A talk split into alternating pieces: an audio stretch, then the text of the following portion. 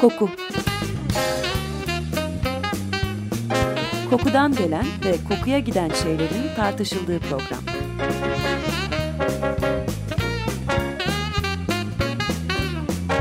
Hazırlayan ve sunan Vedat Ozan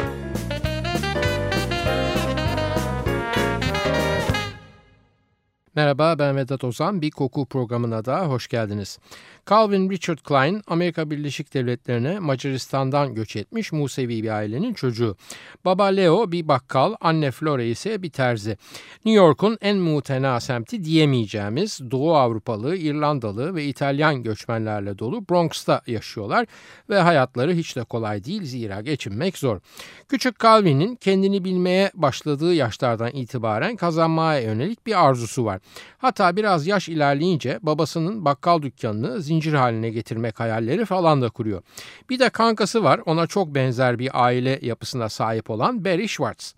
Calvin ve Barry'nin çok küçük yaşlarda mahallede oyun arkadaşlığıyla başlayan beraberlikleri yıllar geçip Calvin Klein markası multimilyar dolarlık bir şirket haline geldiğinde bile bozulmuyor ve Barry'nin Calvin Klein'in hayatındaki yeri ve hatta katkısı çok önemli. 80 numaralı Public School'da beraber ilk eğitimlerini alıyorlar. İlginç bir tesadüf olarak aynı okulda ama onlardan 4 sınıf ileride bir başka geleceğin ünlüsü Ralph Rubin Lifshitz veya bildiğimiz ismiyle La Floren'de okumakta. Calvin derslerinde oldukça başarılı bir öğrenci ve karnelerindeki notlar büyük çoğunlukla A veya B. Ancak o dönem özellikle resim derslerine olan ilgisi de herkes tarafından biliniyor. Hatta okulun 5. katının tavanına çizdiği bir tablonun hala yerinde durduğu söyleniyor. Calvin bu merakı sayesinde ve ailesinin de ittirmesiyle Endüstriyel Sanat Lisesi'ne gitmeye başlıyor.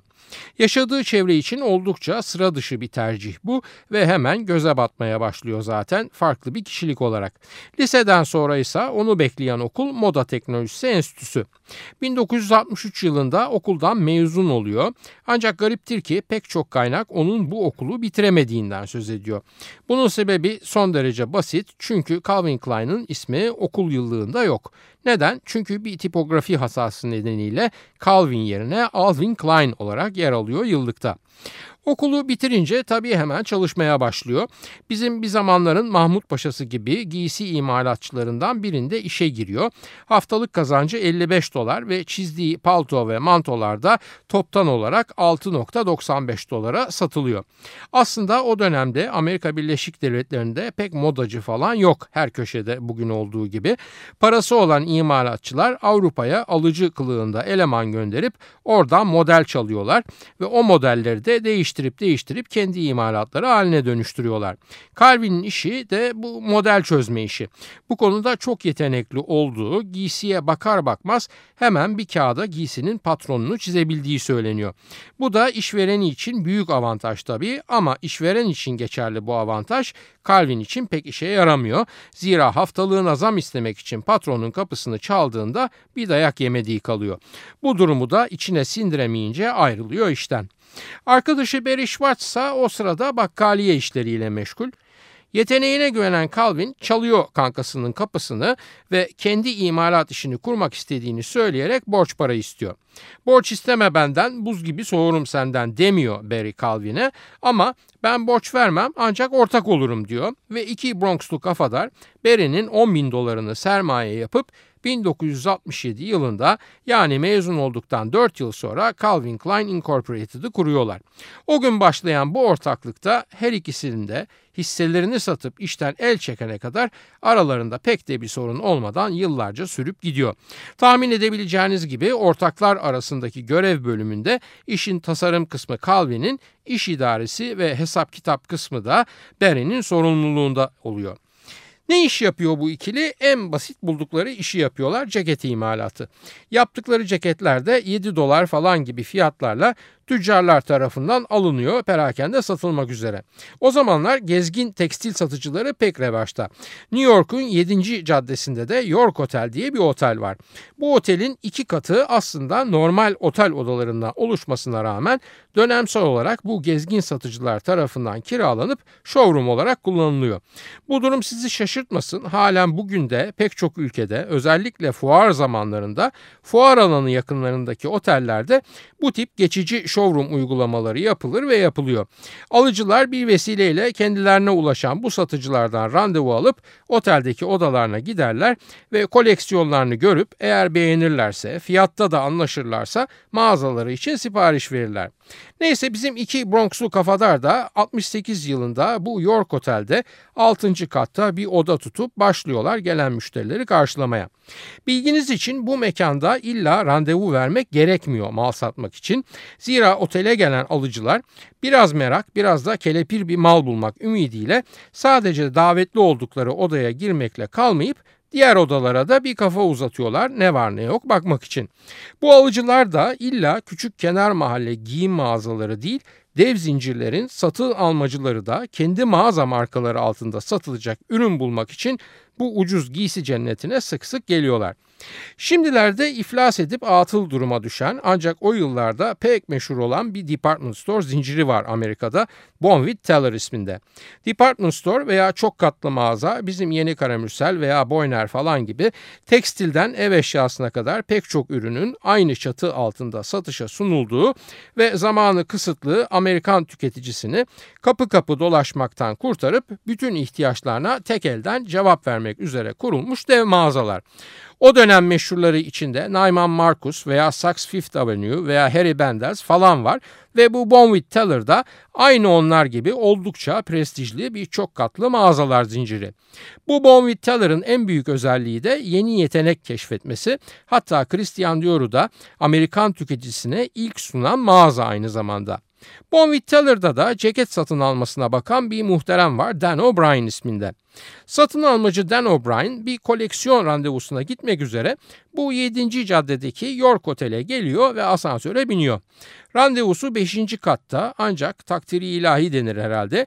Bizim Dan O'Brien biraz da asansör stresinden olsa gerek 5. kat yerine 6. katın düğmesine bası veriyor ve asansör durup da kapıları açıldığında kendini Calvin ve Berry'nin koleksiyonunun yer aldığı odanın karşısında buluveriyor. Calvin'in daha o zamandan oldukça farklı minimalist bir tasarım stili var.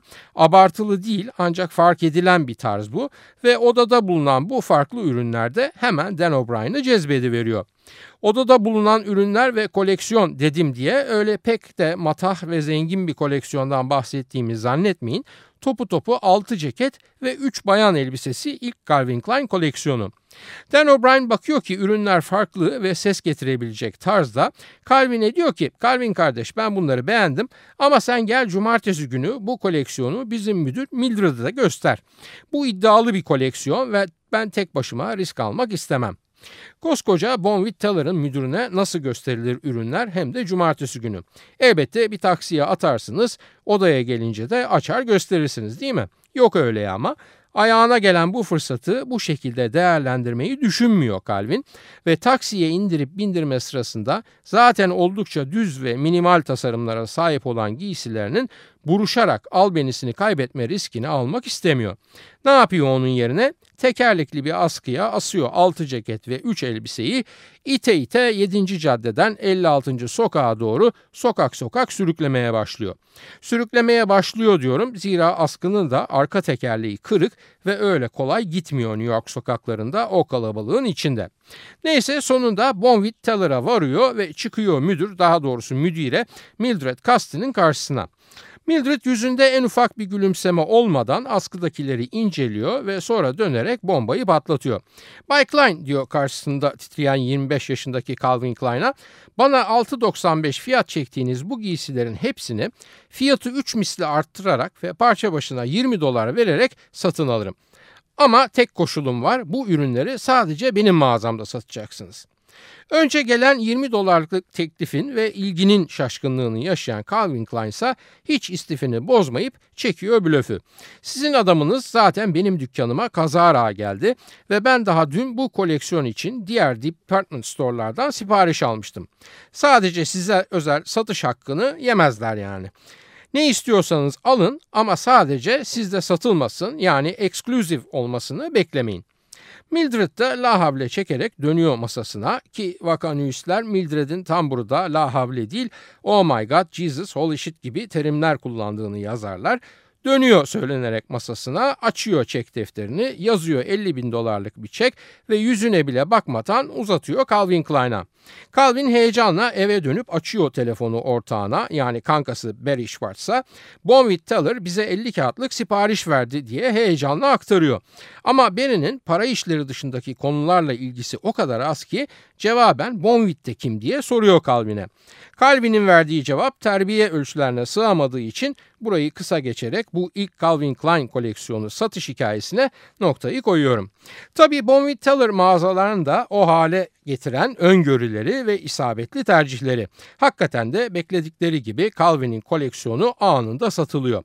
Bonwit Teller'ın ardından Macy's falan gibi diğer mağazalarda sipariş üstüne sipariş yağdırmaya başlıyorlar ve sonuçta Calvin ve ortağı York Otel'den çıkıp kendilerine daha büyük bir yer tutup siparişleri karşılayacak kapasitede fason dikişçiler falan ayarlıyorlar.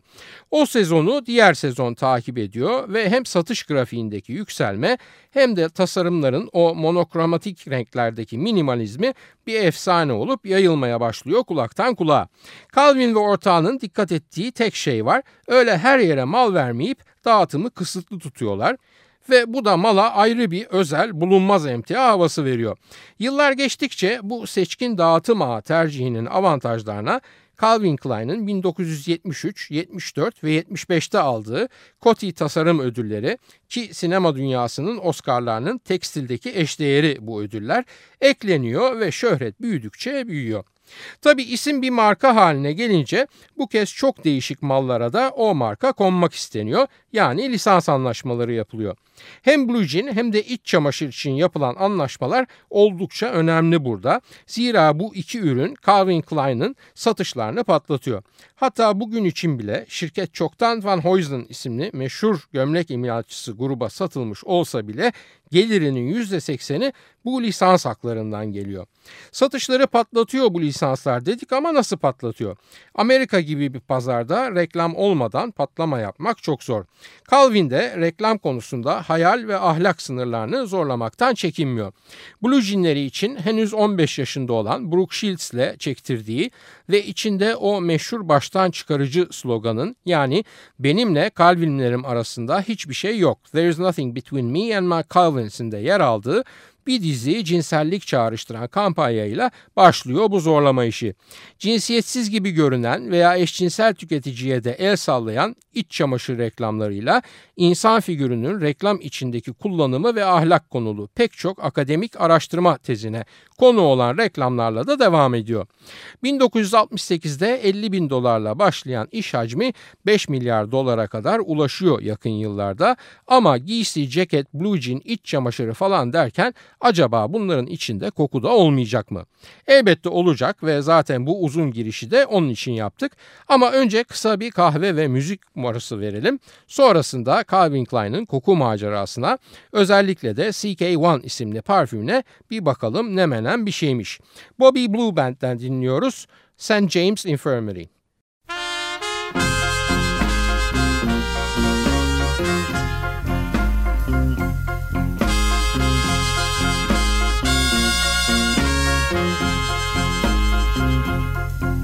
Down to St. James Infirmary and I heard my baby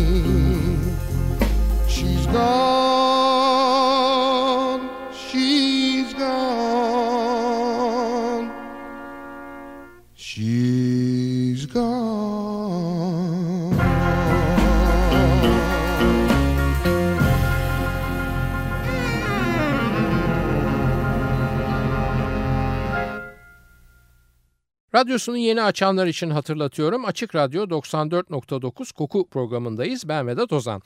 Bobby Blue Bland'den dinledik St. James Infirmary.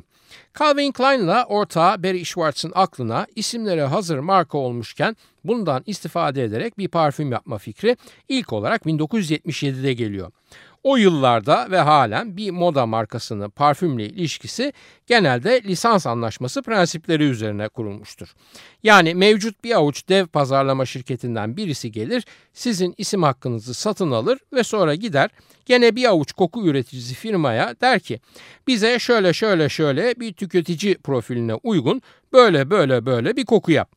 Sizin isminizle bir parfüm üretilir ve satılır ama sizin o parfümle tek ilişkiniz üzerine ödünç verdiğiniz isminiz karşılığında alacağınız bir yüzdedir. Ne satan ne de üreten sizsinizdir ama tüketici sizin isminizi görünce kendini markanızla özdeşleştirir ve isminiz yazan parfüme bayılır parayı. Bizim uyanık Bronxlu Yahudiler de fazla uyanık ya diyorlar ki ya biz birine markayı kiralayacağımıza kendimiz bir şirket kurup yapalım bunun satışını. Tabi davulun sesi uzaktan hoş geliyor ve hiç anlamadıkları bir iş kolunda Amerika'yı yeniden keşfetmeye çalışacaklarına ismin lisans hakkını verip oturdukları yerden gelen paracıkları saysalar pek çok riski almaktan kaçınmış olacakları akıllarına bile gelmiyor. Kuruyorlar Calvin Klein Cosmetics şirketini 1977 yılında. E koku da anladıkları iş değil. O zaman topluyorlar eşler dosttan veya çalışanlardan bir danışman ekibi ve hemen çalıyorlar koku üreticisi şirketlerin kapılarını. Yer Amerika olunca da en şanslı koku üreticisi haliyle bir Amerikan şirketi olan IFF yani International Flavors and Fragrances oluyor haliyle ve başlıyor IFF'ten parfüm numuneleri gelip gitmeye Calvin ve Barry'nin önüne. İlk yapacakları parfüm kendi isimlerini taşıyacak yani Calvin Klein olacak. Tesadüf o ki aynı dönemde daha ilkokul sıralarında aynı okulda okudukları Hatta başta bahsettiğim gibi kendilerinden 4 sınıf ileride yani abi konumunda olan bir başka yeni meşhur Amerikalı modacı Ralph Lauren de bir koku yapmaya karar vermiş bulunmakta ve onun da koku imalatçısı olarak tercihi gene IFF şirketi. Şimdi anlatacaklarım parfüm tarihinin en önemli müşteri kazalarından biridir. Onun için lütfen dikkatle dinleyin diyorum efendim. IFF'ten her iki şirkete de aynı parfümleri gidiyor nasıl oluyorsa. Ancak her iki şirkette de kokuyu değerlendiren farklı isimler ve elbette koku zevki çok öznel bir zevk. Genel numunelerden biri Calvin'lerin şirketinde masanın üzerine konuyor ve önce Calvin, sonra Berry, sonra da çok güvendikleri diğer isimler başlıyorlar koklamaya. Calvin'in Baron de Gunzburg isimli bir de arkadaşı var bu değerlendirme grubunun içinde. Baron bir sosyalit ve aynı zamanda da Harper's Bazaar'la Vogue dergilerinin moda editörü ve Town and Country dergisinin de yayın yönetmeni. Mühim ve fikrine itibar edilen bir muhterem yani. Neyse ilk şişeyi açar açmaz burnu kıvrılı veriyor baronun. Onun bu olumsuz tepkisini gören Calvin ve şürekası da kafadan siliyorlar kokuyu ve geçiyorlar mevcut olan ikinci numuneye. İkinci numunede aynı beğenmeme hali yaşanmıyor ve onay veriliyor. Az bir süre sonra hem Calvin'in hem de Ralph Lauren'in kokuları çıkıyor piyasaya. Ralph'in parfümü Polo ismini taşıyor ve anında satış rekorları kırmaya başlıyor. Calvin'in Calvin Klein isimli parfümünün ise yüzüne bile bakan yok. Calvin'in ortağı Barry Schwartz o hafta sonu mağazaları dolaşırken Ralph Lauren'in polosunu hasbelkader görüyor, yanaşıp kokluyor ve tokat yemiş gibi oluyor. Zira bu koku çok tanıdık. Hemen sarılıyor telefona ve Calvin'e abi ya gördün mü yediğimiz altı? Bizim burun kıvırıp reddettiğimiz ilk kokuyu Ralph Lauren'e satmışlar ve millet satın almak için kuyruğa girmiş durumda buralarda diye feveran ediyor. Geç pişmanlık fayda etmez ve Calvin Klein'ın ilk parfüm denemesi de bu şekilde bir talihsizlik ve büyük para kaybıyla sonuçlanıyor. Alınan dersine bilmediği Bilmediğin işi ehline teslim et. Mevkiine güvenip de herkesi kokudan anlar zannetme yoksa para kaybedersin. Neyse alınan bu ders üzerine Calvin Klein Cosmetics isim hakları ile beraber işi bu olan bir şirkete satılıyor. O şirketten de Unilever'e geçiyor vesaire vesaire. Bugün Unilever'de de değil ve Coty grubunda Calvin Klein'in parfüm lisansları ama özellikle isim hakkı Unilever'in elindeyken Obsession, Eternity, Escape gibi birbirinden başarılı kokular piyasaya sürülüp bir dönem içine düştüğü finansman krizine de çare oluyor Bronxlu iki ortağın. Şimdi dilerseniz Calvin Klein'in ilk koku macerasından aynı macera içinde farklı bir dönem aralığına geçelim. 1994 yılındayız. 70'lerin kendi içiyle ilgili jenerasyonun üzerinden 80'lerin hırs dolu nesli geçmiş ve 90'lar Generation X denilen farklı bir genç tüketici kuşağıyla karşılanmış durumda. Bu tüketiciler yani kısa adıyla Gen X klasik yöntemlerden ve araçlardan hoşlanmayan tasarımcı markalarının ardında hayatlarına ve kendilerine ilişkin bir anlam arayan bir profil çiziyorlar. Yani bunlara klasik bir parfüm ve klasik pazarlama yöntemleriyle hitap ederseniz geleceğiniz yer en fazla rakibinizin sattığı kadar satmak olacak. Calvin Klein'in kendi şahsi düşüncesi de bu yönde o dönemde ve insanlar artık ecza dolabında bir şişeye daha ihtiyaç duymuyorlar diyor. E o zaman hem klasik satış kanallarının hem de ecza dolabının dışına çıkabilecek bir parfüm yaratmak lazım ki satsın.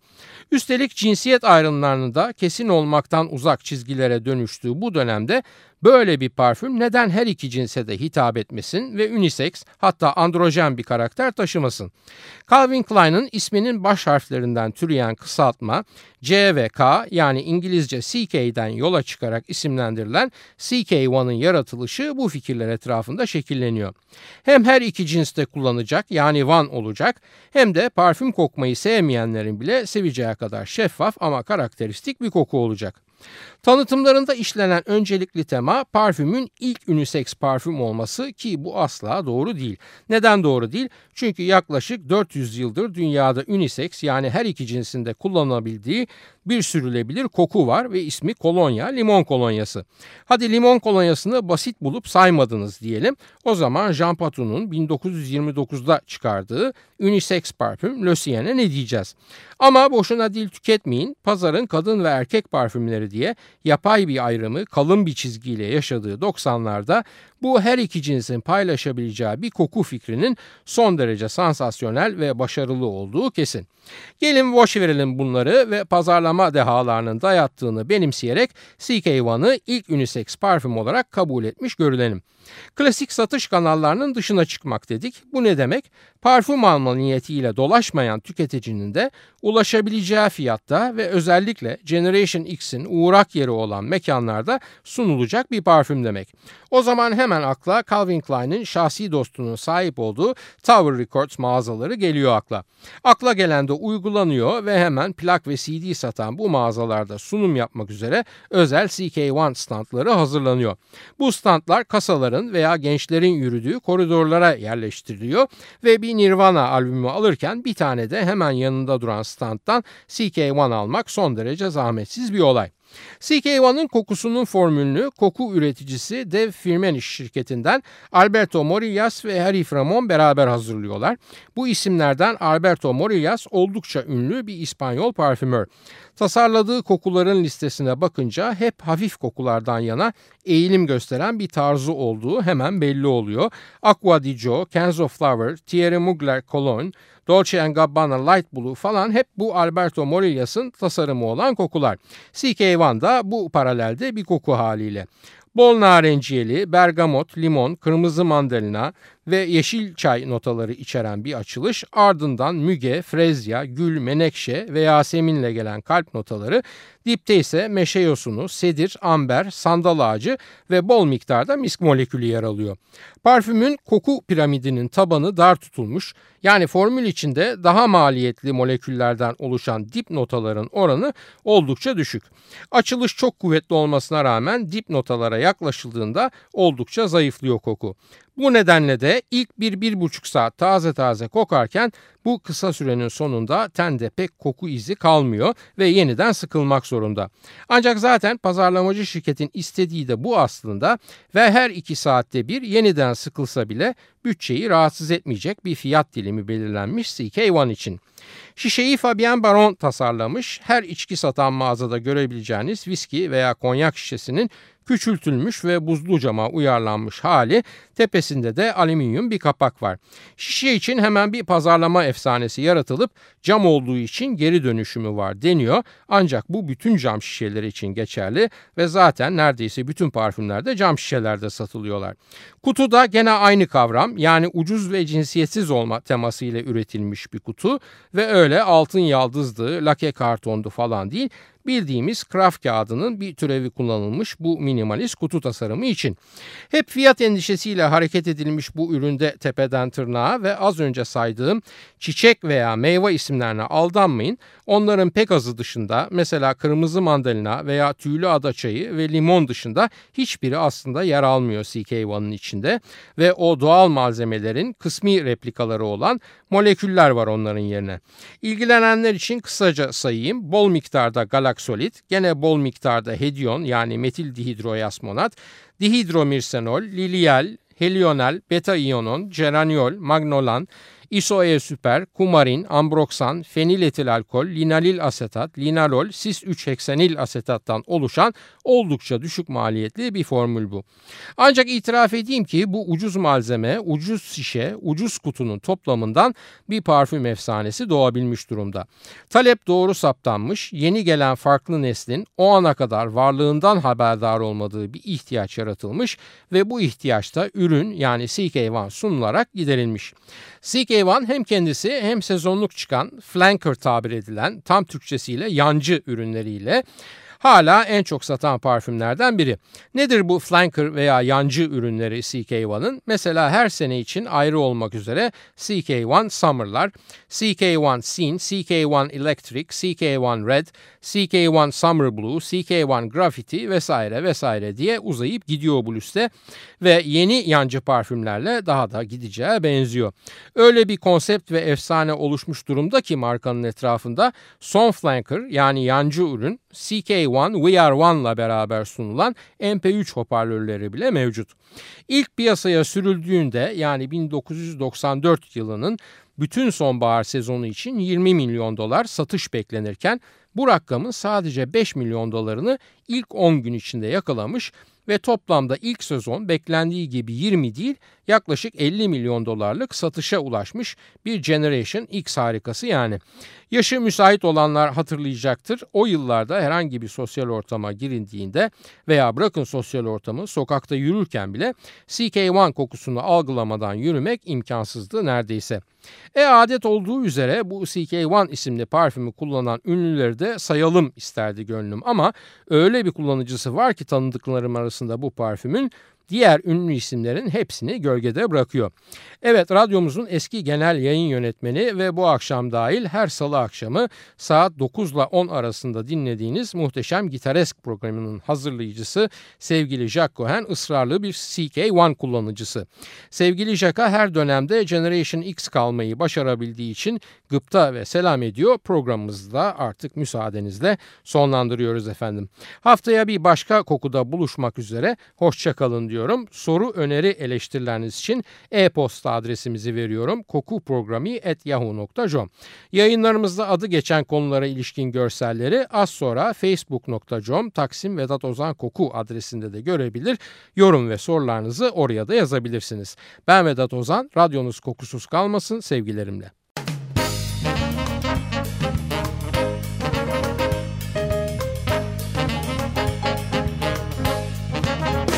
Koku Kokudan gelen ve kokuya giden şeylerin tartışıldığı program.